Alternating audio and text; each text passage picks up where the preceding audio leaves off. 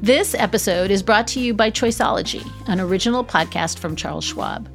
Hosted by Katie Milkman, an award winning behavioral scientist and author of the best selling book, How to Change, Choiceology is a show about the psychology and economics behind our decisions. Hear true stories from Nobel laureates, authors, athletes, and everyday people about why we do the things we do. Listen to Choiceology at schwab.com slash podcast or wherever you listen.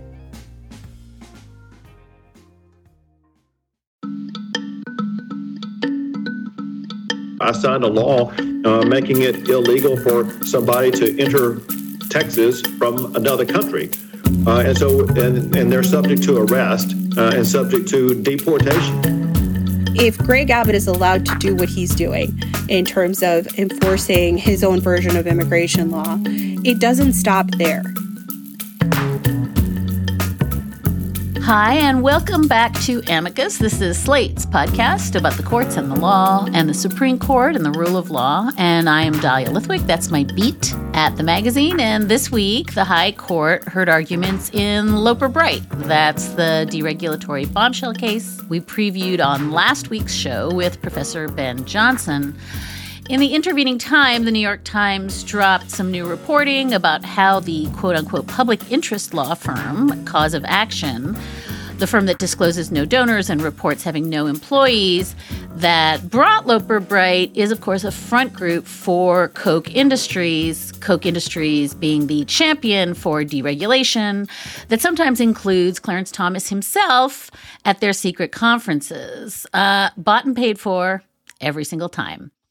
E. Jean Carroll's second civil defamation suit against former President Donald Trump kicked off in New York this week as the former president continued to defame her on Truth Social, even somehow from inside the courtroom.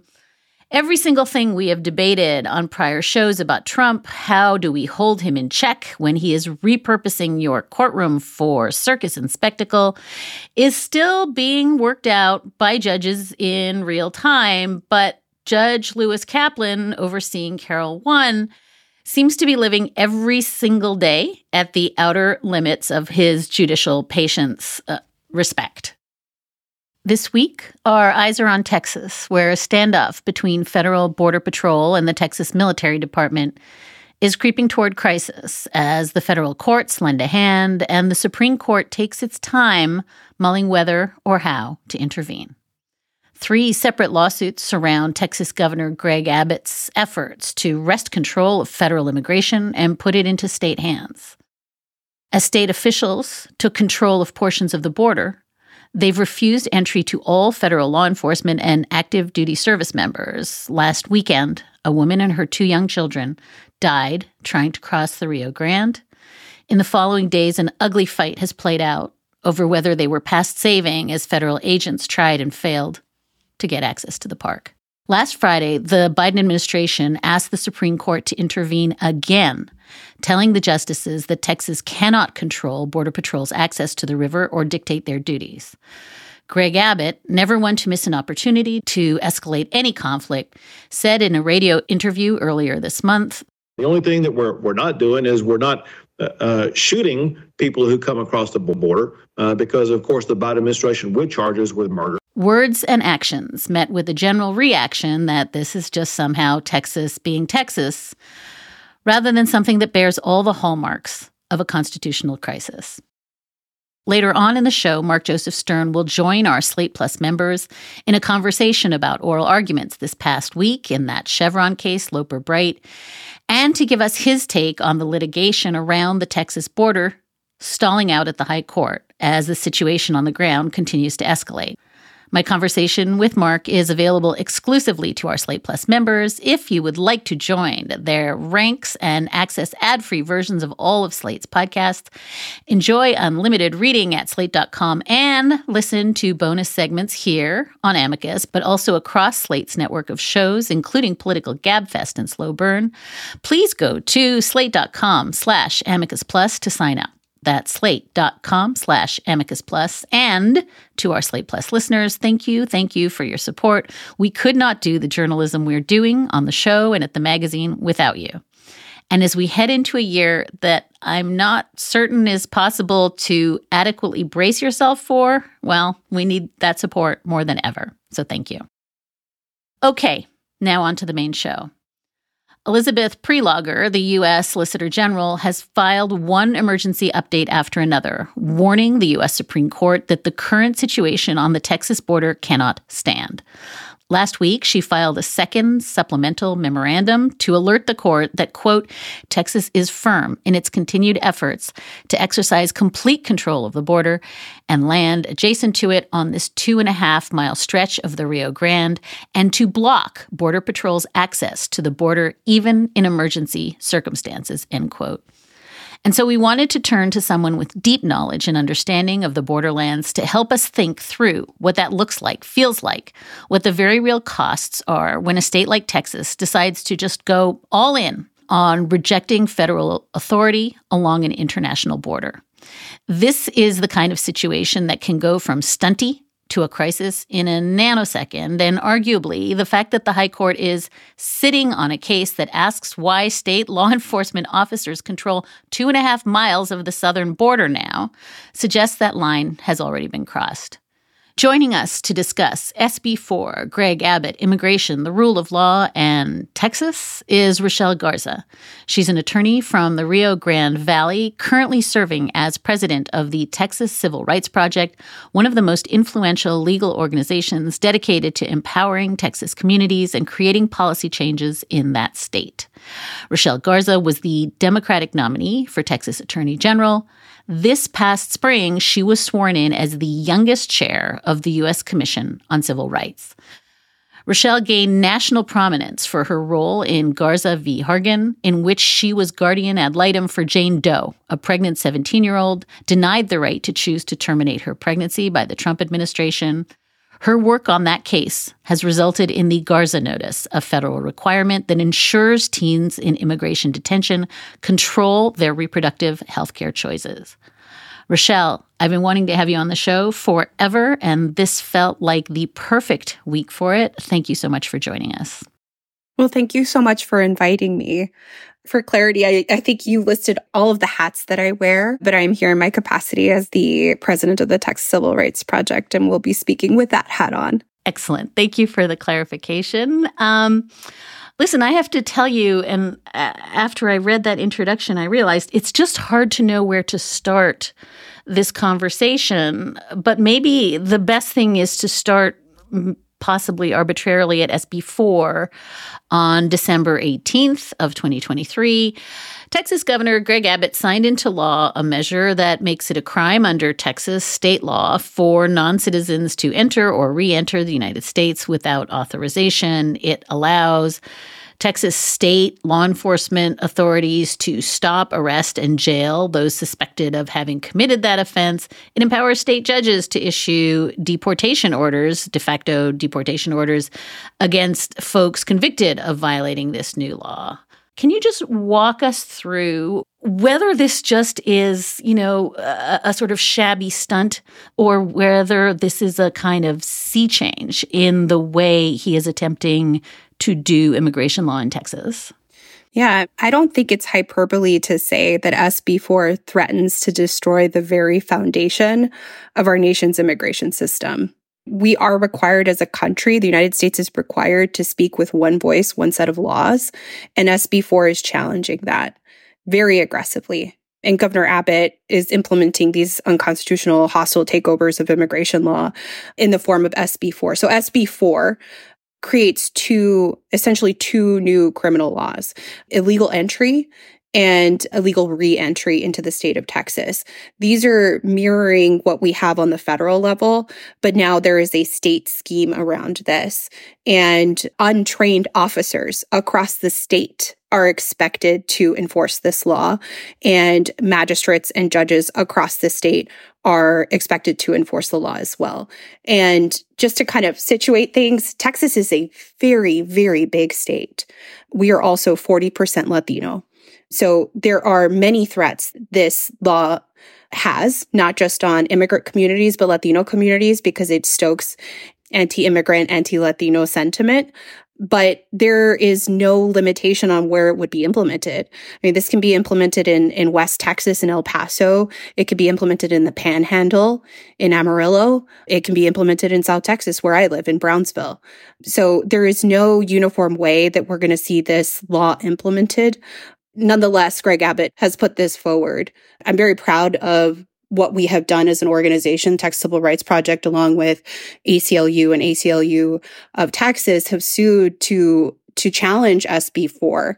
It is set to go into effect in early March. We filed a preliminary injunction very recently on the 12th of January. And so we're challenging this in court and trying to stop the implementation of this law.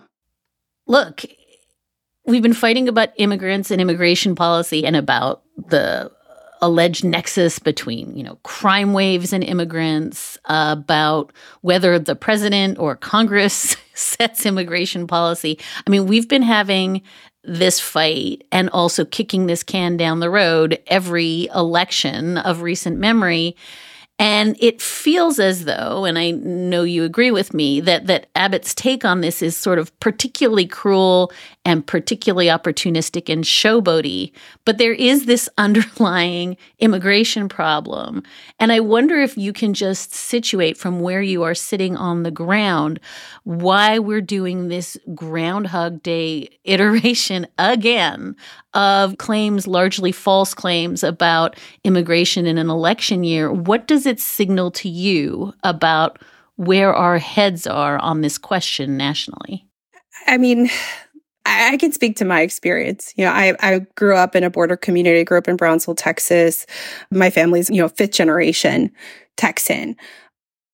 I have a personal experience of what it's like to live on the border in border communities and seeing how it plays out on the state level and then seeing how it plays out on the national level. And the border immigration, immigrants, are always being used as a wedge issue, as a talking point, something for divisive politics. And Greg Abbott is very intentionally using this during an election year to position himself. I don't know for what exactly. I mean, he may be positioning himself for a future run. He may be positioning himself to be the pick for vice president. Regardless, this is just about politics for Greg Abbott. It is not about really addressing the needs of Texans. Greg Abbott has put in close to $10 billion in border enforcement in the state of Texas through Operation Lone Star, now through SB4, through a bunch of different legal means and these power grabs that he's engaging in instead of investing in the communities in the state, instead of investing in Medicaid expansion or making sure that colonias and communities across the, the borderlands have running water. So you mentioned in response to, I think, my first question, Rochelle, that you all are involved in a lawsuit. There's a whole bunch of different lawsuits challenging different parts of Lone Star, challenging SB4. And I wonder if you can just kind of walk us through what the challenge is and what sort of because I think if if you and I are agreeing that this feels like almost a textbook constitutional crisis, right? This feels like a standoff between state and federal authority. Can you walk us through why it is that this is unbelievably consequential, even though it's not getting the attention it deserves, and what the sort of predicate is for the legal challenge? Yeah, absolutely. I mean, I think what we're seeing here is an unprecedented exercise of state control over what is clearly within the federal purview, with, within federal control, which is immigration law. There are essentially three cases here. There's SB4, which uh, we are part of the challenge against with the criminalization of immigrants through these state schemes of illegal entry and reentry. There's also a case around the concertina wire that the state of Texas and our military force put along the border. And there is also litigation around the buoys that were originally placed inside the river in the middle of the river with razor wire. And the buoy case is still pending at the Fifth Circuit. But what all of these cases come down to is what is within the federal government's power versus what is in the state government's power. The Supreme Court was very clear back in 2012 with Arizona v. US that the federal government has exclusive control over immigration laws. They are the sole enforcer of federal immigration laws. And there are a plethora of reasons for that because the United States should be the only one to have control over its borders, its national borders, but also its relationship with foreign nations. And so the threat here is if you allow Texas to create its own immigration system, to pick fights with Mexico or any other Latin American country, it drags the entire United States into this problem.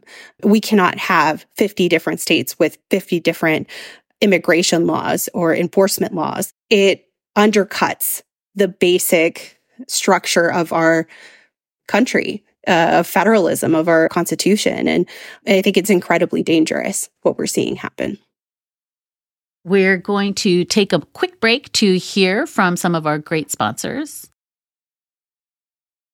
And now we're back with Rochelle Garza talking about Greg Abbott and SB4 in Texas.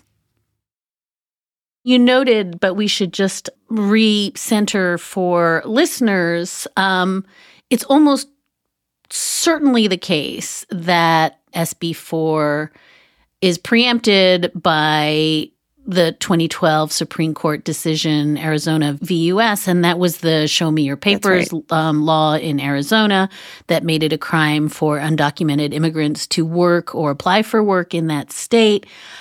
I guess that Governor Abbott's theory is he can go ahead and do SB4 because there's three new Trump justices on the court, um, no Justice Kennedy at the center. And so why not just take a run on that? Um, as you've suggested, the notion that we we would have the 18 different border states somehow setting their own immigration policy is unworkable.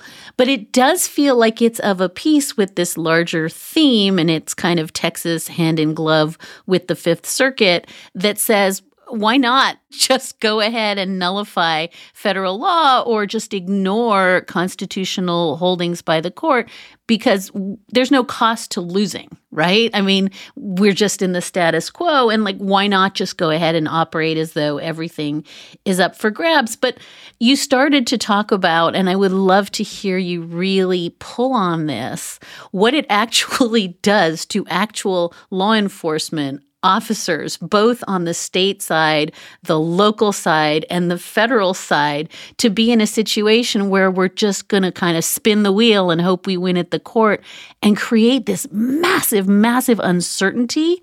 Can you give us a sense of what it is like to try to do border enforcement when you don't know who actually has constitutional authority to do it in this moment? Yeah, I mean, Texas, as I mentioned earlier, Texas is huge. We have 254 counties. And that means, you know, different law enforcement agencies like city police, county police, state police. And how is everybody supposed to know what they're supposed to do when it comes to federal law enforcement in the immigration space. We've got elected judges across the state. How are they going to know what they need to do in order to enforce the law when it comes to SB4? I think it's just very challenging when you have state interference in federal enforcement, especially along the border. I mean, you know, getting back to what happened at Shelby Park, these Border Patrol agents were notified of an issue and they could not do their job if they cannot enter a park that is actually owned by the city of Eagle Pass, and the city of Eagle Pass does not want the state of Texas to do what it's doing, but the state of Texas, through the military, have Texas military have taken control over that park. And so they are denying the federal government the ability to do their job, not just from entering that park and providing emergency assistance, but all these other efforts that we've seen Greg Abbott implement, like, you know, the buoys and the concertina wire and Operation Lone Star, that is essentially a state version of what the Trump administration did with family separation and amped up enforcement efforts. I mean, these are all pieces of the larger puzzle to challenge the federal authority to enforce immigration law, including asylum law. And Greg Abbott has unfettered control to do that. And he, he believes the courts are on his side and that he's going to get his way on this. Rochelle, can I ask if Operation Lone Star, I, I, guess we haven't seen SB4 go into effect yet, but can I ask if all of this added border enforcement has made any difference whatsoever in terms of the numbers of people who are seeking to cross? I mean, no, it has not. It has not changed the number of people coming into the United States or seeking asylum. The vast majority of people that are that are coming here are families from Central America. They're fleeing violence, political unrest, sometimes the environmental impacts of climate change because of hurricanes that have hit Central America. There are many reasons why people are coming and efforts like this is cruelty. It's not actual deterrence. It's not really stopping people from coming. It's just making them suffer. So people are still coming and they will continue to come because these kinds of efforts are just not they're not effective. So, another piece of this is that Governor Abbott has been famously busing uh, over 80,000 yeah. immigrants to Democratic led cities since last year to Washington, D.C., New York City, Chicago, Philadelphia, Denver, and Los Angeles, claiming that since they are quote unquote sanctuary cities, they should have to deal with the immigration crisis. He famously dropped families off outside Vice President Kamala Harris's residence on Christmas Eve last year. This is another one of those sort of situations I put in the sort of center of the Venn diagram between looks like a stunt is actually a crisis. Um, in August, a three year old girl from Venezuela died of pneumonia. Uh, after she was allowed to board a bus in Texas bound for Chicago. Um, we're hearing about crowding at shelters in Chicago, outbreaks of chickenpox, respiratory infections, uh, of people who land up in Chicago, Rochelle, in flip flops in the middle of winter. Um, mm-hmm. Talk a little bit about what it is that Governor Abbott is doing and the ways in which it has had an effect where you're getting mayors in these cities now coming online and saying this is President Biden's fault or that there is this immigration crisis because now it's landed at their doorstep. Governor Abbott is shaping the narrative. I mean, he says it himself. I want liberal cities. I want more uh, democratically run communities to see what we're experiencing. And so he's paying about $1,400 per person to bus them to these communities. And it is having an impact. I mean, obviously it's, it's all for political gain for him, but the impact is, and just to bring it back to Texas, the impact is, is that we're not investing in the state. It's a cruel act to just bus someone to another community without any support, without any uh, communication about where they're going, and then using state resources that should be put into Medicaid expansion. I mean, the state of Texas is is probably the, one of the most dangerous states to have a child uh, to give birth, and instead of investing in in healthcare infrastructure or any of the number of things that we actually need, this is what he's doing, and it is shaping the narrative uh, in terms of of these more liberal leaning cities and how they um, respond to having these people just left at their doorstep. It's an ugly tactic. So I think my my sort of last question on what does a constitutional crisis look like um, is rooted in some of the reporting I've seen uh, this week. Uh, as I think we both agreed, it's awfully muted the reporting around what's happening in Texas because there's so much spectacle to behold in other places. But our friend Steve Vladeck describes the burgeoning conflict between federal and state officials uh, in and around Eagle Pass as, quote, perhaps the most aggressive such contretemps since federal troops were sent to enforce desegregation decrees in recalcitrant states in the 50s and 60s. Aaron uh, Reichlin Melnick, who's the policy director of the American Immigration Council, used similar language invoking desegregation. We have such clear images in our minds of, of what that looked like in the 50s and 60s. Can you help our listeners understand? In some sense, this is the same thing, but we don't have pictures of it. We don't know what it looks like. Can you give us some kind of lasting image of what it looks like when federal and state officials in and around the river can't figure out or are both asserting constitutional authority over what is in fact a crisis. Yeah, I mean, Eagle Pass is a small community and this park is right on the river and it has a boat ramp. So just so folks can envision this, there's a boat ramp into that river that federal agents have used to patrol the river to make sure to catch, you know, if anyone's drowning or in distress or to stop anything illegal from crossing to, to either side of the border. And they work hand in hand with Mexican authorities that are also looking at the river and, and making sure that they're patrolling as well.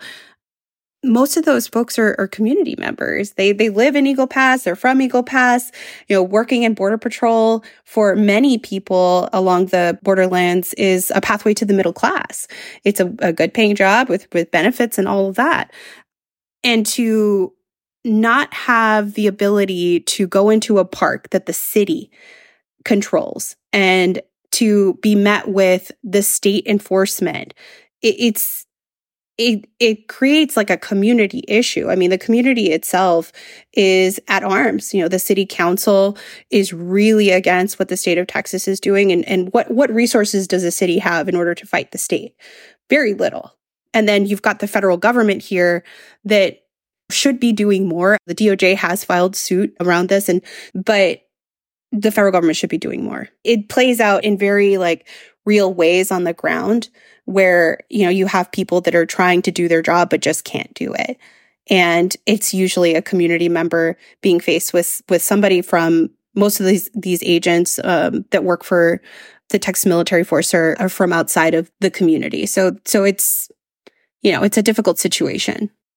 I feel like, in some sense, you are describing again these sort of uh, faceless military entities, in some sense, or quasi military entities that are facing off against one another and the community sort of buckling yeah. under this you know what what has become really a dangerous standoff. And there's a community that doesn't want any of this. Mm-hmm.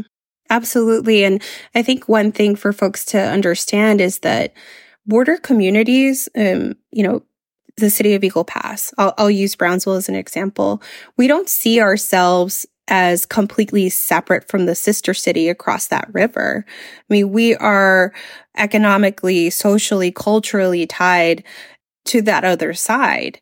And so when something happens in a community like Eagle Pass or Brownsville, it has reverberations across that river. And these cities are also stuck at the intersection of state law and federal law and international law, right? Because we, we share an international boundary. We both get water from that river. So it's a harder position to be in without any real support coming from any of these entities, coming from the federal government or the state government. They use this as a battleground. And so that's why it's important to push back as much as we can, whether it's through litigation, like what we're doing with SB4, through participating at the legislature, which the Texas Civil Rights Project does pretty frequently, is, is bringing community members from the border region to come testify against bills that are going to directly impact them. All these things are important and really trying to bring forward the community voices. I want to talk for one minute and I want to give you an opportunity to talk for a minute, you know, because I mentioned up top the inciting language, the inciting language of Greg Abbott, who certainly implied, although he backed off from it, that but for the Biden administration, we'd just be shooting at people now, that that's the way to solve this. Former President Donald Trump they're poisoning the blood of our country. That's what they've done. You know, language that has echoes in Adolf Hitler's uh, manifesto Mein Kampf. Trump says he didn't mean it that way. You know, Abbott says he didn't mean it that way. But it does feel like there is a way in which this is deliberate inciting language. It is the language of, and so everybody pick up a gun and do what you need to do because the scourge of unlawful immigrants is poisoning the country. And I just want to give you an opportunity. You know, we talk about it so much on this show, Rochelle, the line between, you know, strong political language and protected free speech and what looks like an invitation for people to take the law into their own hands. And I just want to give you a second to reflect on what that, how that language lands when you are sitting on the border in Texas. I'd be lying if I didn't say that it is scary to hear you know, some of these politicians use that kind of language. It is inciting people. We have seen uh, vigilantes come to the border region and try to enforce immigration law on their own terms, which is just a terrifying experience to see. I used to ride my bike along the levee on the river with friends, and now I don't do that anymore because it's too dangerous. I think that the targeting of people that look like me, other Latinos in the state of Texas is very real. I mean, we've, we've heard numerous stories of people being stopped and harmed by agents or because they were perceived to be undocumented or, or perceived to have crossed the river illegally or something. And rhetoric like this has very real consequences. And you know, I deeply believe in this country, in our institutions. I wouldn't be a lawyer otherwise. Uh, but I, I know we're better than this. I know this isn't who we are. This isn't who the state of Texas is. These, these aren't our values. We uh, should treat, you know, immigrants, Latinos, everyone as a human being. Everybody is deserving of that. But, you know, we've got politicians that will, will stoke fear and we've got to do everything we can to stop them.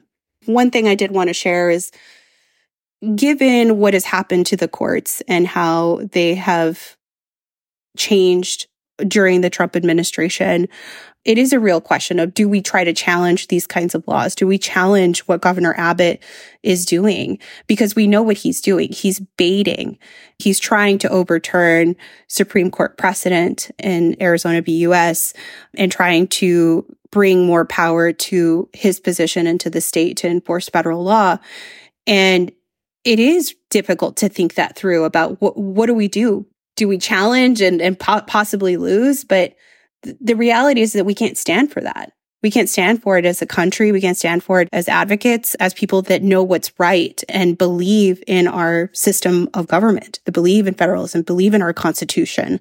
And our systems are only as strong as we allow them to be, right? Or, or, or encourage them to be. And this litigation is about that. It's about making sure that we continue to put ourselves on the path towards democracy and towards treating people as human beings. Rochelle, I need to give you a chance now to reach out to the crazy uncles everywhere who, you know, have to live with the reality that immigration policy is you know, anxiety producing and we just keep kicking it down the road and not resolving it. And it, you know, as a consequence, you know, you're seeing polling that suggests that this makes Americans incredibly anxious. You know the data better than I do. In 2016, the courts that adjudicate whether or not migrants will qualify for asylum had a backlog of mm-hmm. just over 163 thousand cases. That total grew to almost 615,000 cases in 2020 and over a million uh, such cases just last year. Asylum seekers are waiting four years just to get a hearing.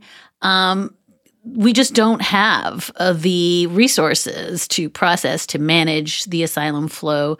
And so nothing happens, and Congress turns it into a punching bag. So here we have Texas that wants to, as you said, and I agree, perform taking charge of the situation. This is a congressional failure. This is a political failure. What is it that we can do starting tomorrow if there was political will to fix this?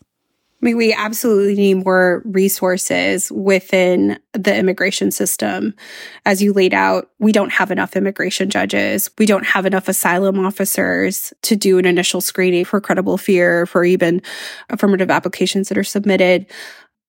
But I will say, I mean, this, this problem isn't just within our system. I mean, we need to have comprehensive immigration reform and thoughtful reform. But we also need to think as a country how we support other countries' stability. Because as I mentioned, a lot of the folks that are coming are coming because of uh, instability in their home countries. I practiced immigration law before I got into more civil rights, reproductive rights space.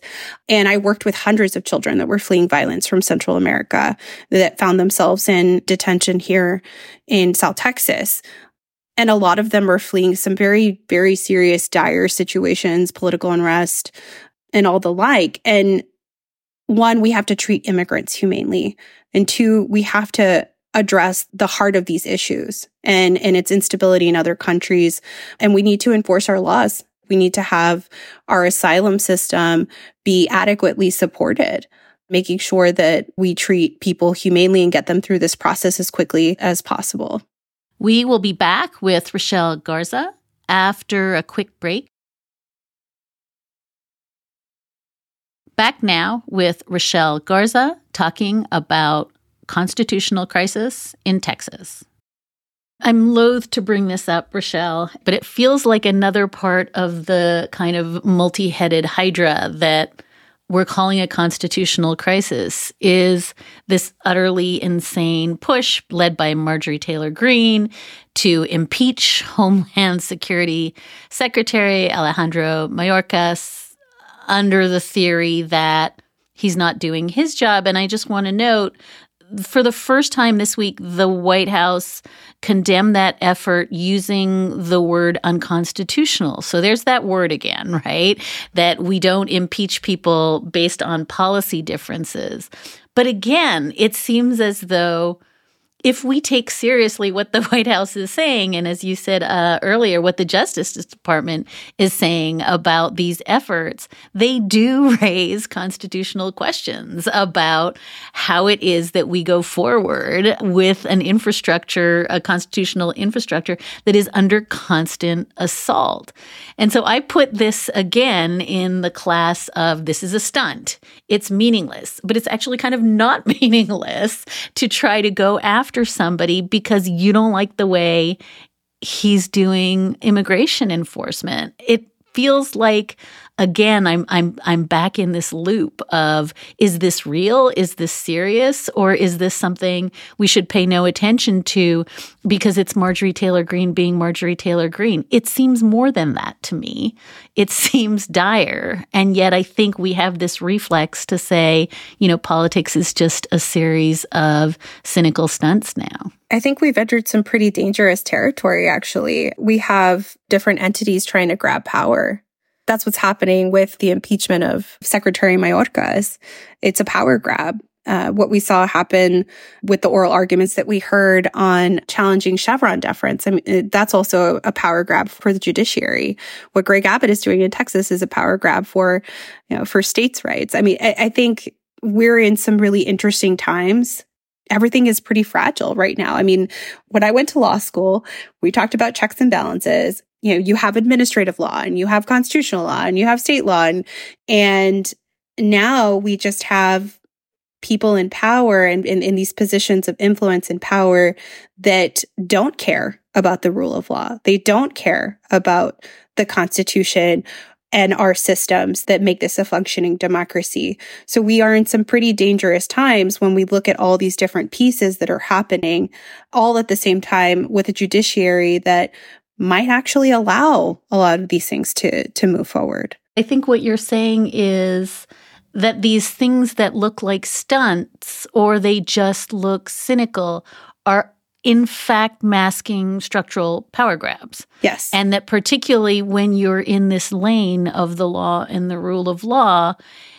we get, you know, very, very excited about the, sort of the facts of the case. But if underlying it, and that is in fact the Chevron case, right? That's a structural power grab that gets kind of bogged down in, you know, guys on fishing boats. But I think what you're saying is take it literally and seriously because undergirding it is the opportunity for courts, you know, in this case, the Fifth Circuit, the Supreme Court, to make kind of dispositive shifts in who's in charge. And I, I, actually think that's kind of exactly the frame we're looking for. It's very hard to take Greg Abbott seriously.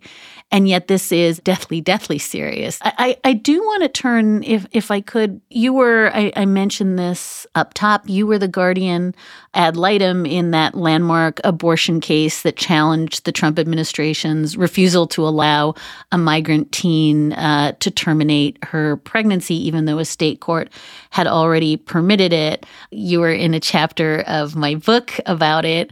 I would love for you to talk about the nexus between SB4, which, as you said, is about to go into effect this spring unless it's stopped, um, and SB8, the Texas abortion regime that was similarly about conscripting law enforcement, rewarding vigilantism, kind of confusion about who, if anyone, is in charge all of it feels like these are efforts to use Texas laws to nullify federal constitutional protections, to nullify checks and balances. It feels, again, very Texas. To me, it also feels like it's so much bigger than that. And I would love for you to just talk about this is an not a new thing. This is a thing that we see versions and versions and versions of it, which is always going to redound to the harm of the most vulnerable communities.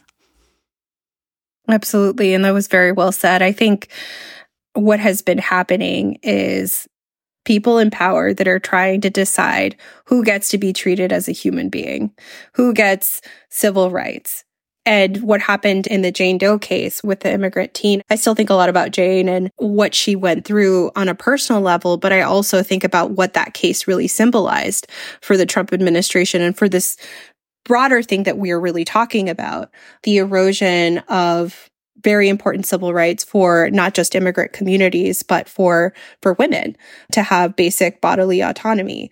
It was the perfect case for the Trump administration to challenge those two issues, to take away reproductive rights. And they thought they were going to get away with it because they were doing it to somebody who was incredibly vulnerable and they didn't believe that anyone would believe she mattered. And they thought that they were going to strip any constitutional protections from immigrants the number one question I got when when I was uh, the attorney on that case from Spanish media was, "Do immigrants have constitutional rights? Do they have protections?" So it's all interconnected, right? With what we're seeing happen with SB4, with this immigration scheme in Texas, with what we saw happen with SB8 on the vigilante law. All of this is interconnected in that it is about challenging the basic tenets of our legal system and federalism and our constitution. It's about chipping away at these things. We can write it off as Greg Abbott being ridiculous, but that's just not the impact. Because the impact of this is in the aggregate, we are moving towards a very dangerous place, a very scary place where we can have a law that is extrajudicial, that evades judicial review. How is it that SB8 could evade judicial review? And for, for folks that that don't the the scheme is one where it's an individual that sues another individual so it's not necessarily a state enforcement of that law. And so that evades judicial review. It can't be that that is the case. It can't be that we have laws uh, whether it's on the municipal level state level federal level that evade the ability to be evaluated by a judge. At the same time we have to make sure that the judges actually believe in in separation of powers you know, these are all what pieces of the same problem. So the last thing I, I think I need to ask uh, takes us back to SB4 because already similar bills are percolating and pending in other state legislatures, including, surprise, surprise, Florida, Louisiana, North Carolina. And this takes us back to where we started, which is one thing we keep learning and not internalizing is that things that start in Texas don't end in Texas. So, yes, we're thinking about SB 8 and abortion. And I said, you know, this is just Texas being Texas, but it isn't, right? It feels like a brewing national constitutional meltdown around who enforces the law. And I, I think I want you to tell me from where you're sitting in Texas why it is that when progressives who sit in other places dismiss this as, you know, this is just Greg Abbott, this is just Texas, this is just the Fifth Circuit. It's never constrained to that. Why don't we learn that lesson? And can you help our listener? I know that's not a fair way to ask you a last question, but can you help listeners who think this is just kind of performance art at the Texas border understand that this is a pattern? and that it's not just performance art. It's not just Greg Abbott. It's not just Texas. It's not just immigration. Texas is critical. Texas is the avenue for the erosion of civil rights. I've said this many times. I said it when I was campaigning for attorney general. What happens in Texas never stays in Texas. And where we are situated in a fifth circuit that is pretty hostile towards civil rights and protections, there's a beeline to the Supreme Court, which now has changed dramatically. So Texas is absolutely critical. It's always been critical. It is one of the largest states in the union. If we could flip Texas and, and, and make it a state that is friendlier to civil rights and constitutional rights, then we can change the course of history in, in this country. Texas is where Roe versus Wade originated right? I mean, we, we have been simultaneously the state that has produced some pretty egregious laws that erode civil rights, but we've also been the vehicle for change. So this is why I continue to live here. This is why I continue to work here. Why I believe so deeply in the work that we do at the Texas Civil Rights Project is because I know that this state has the potential to make things better. And for your listeners, it's important to understand that, you know, you have to take Texas seriously. You have to take, take it seriously what the state government is doing, how those actions are going to change federal law. Uh, it reverberates beyond immigration law. If Greg Abbott is allowed to do what he's doing in terms of enforcing his own version of immigration law, it doesn't stop there. It will impact other areas. We've got folks that are challenging, um, you know, the right to travel in the state. That is a constitutionally protected right to, to travel freely across this country. Yet we have cities in the state of Texas that are passing ordinances to prevent people from traveling through the city to get an abortion in another state this is going to be the vehicle. Texas is always going to be the vehicle for the erosion of civil rights, but also the protection of civil rights. Rochelle Garza is an attorney from the Rio Grande Valley, and she is now serving as president of the Texas Civil Rights Project, one of the most influential legal organizations dedicated to empowering Texas communities and creating policy changes in the state. Rochelle, I cannot thank you enough. And it's simultaneously, uh, like what you just said about Texas, just reassuring and horrifying uh, to watch what it is that you have to contend with. So thank you so much, both for your work and for joining us. I think this is a problem we have to take much more seriously. And I deeply, deeply appreciate you reminding us how serious it is. Thanks. Thank you so much. And that's a wrap for this week's episode of Amicus. Thank you so much for listening in. And thank you for your letters and questions and comments. You can always keep in touch at amicus at slate.com. We love your letters. And you can find us at facebook.com slash amicus podcast. Sarah Burningham is Amicus's senior producer. Our producer is Patrick Fort. Alicia Montgomery is Vice President of Audio at Slate. Susan Matthews is Slate's Executive Editor. And Ben Richmond is our Senior Director of Operations. We will be back with another episode of Amicus next weekend. Until then, hang on in there.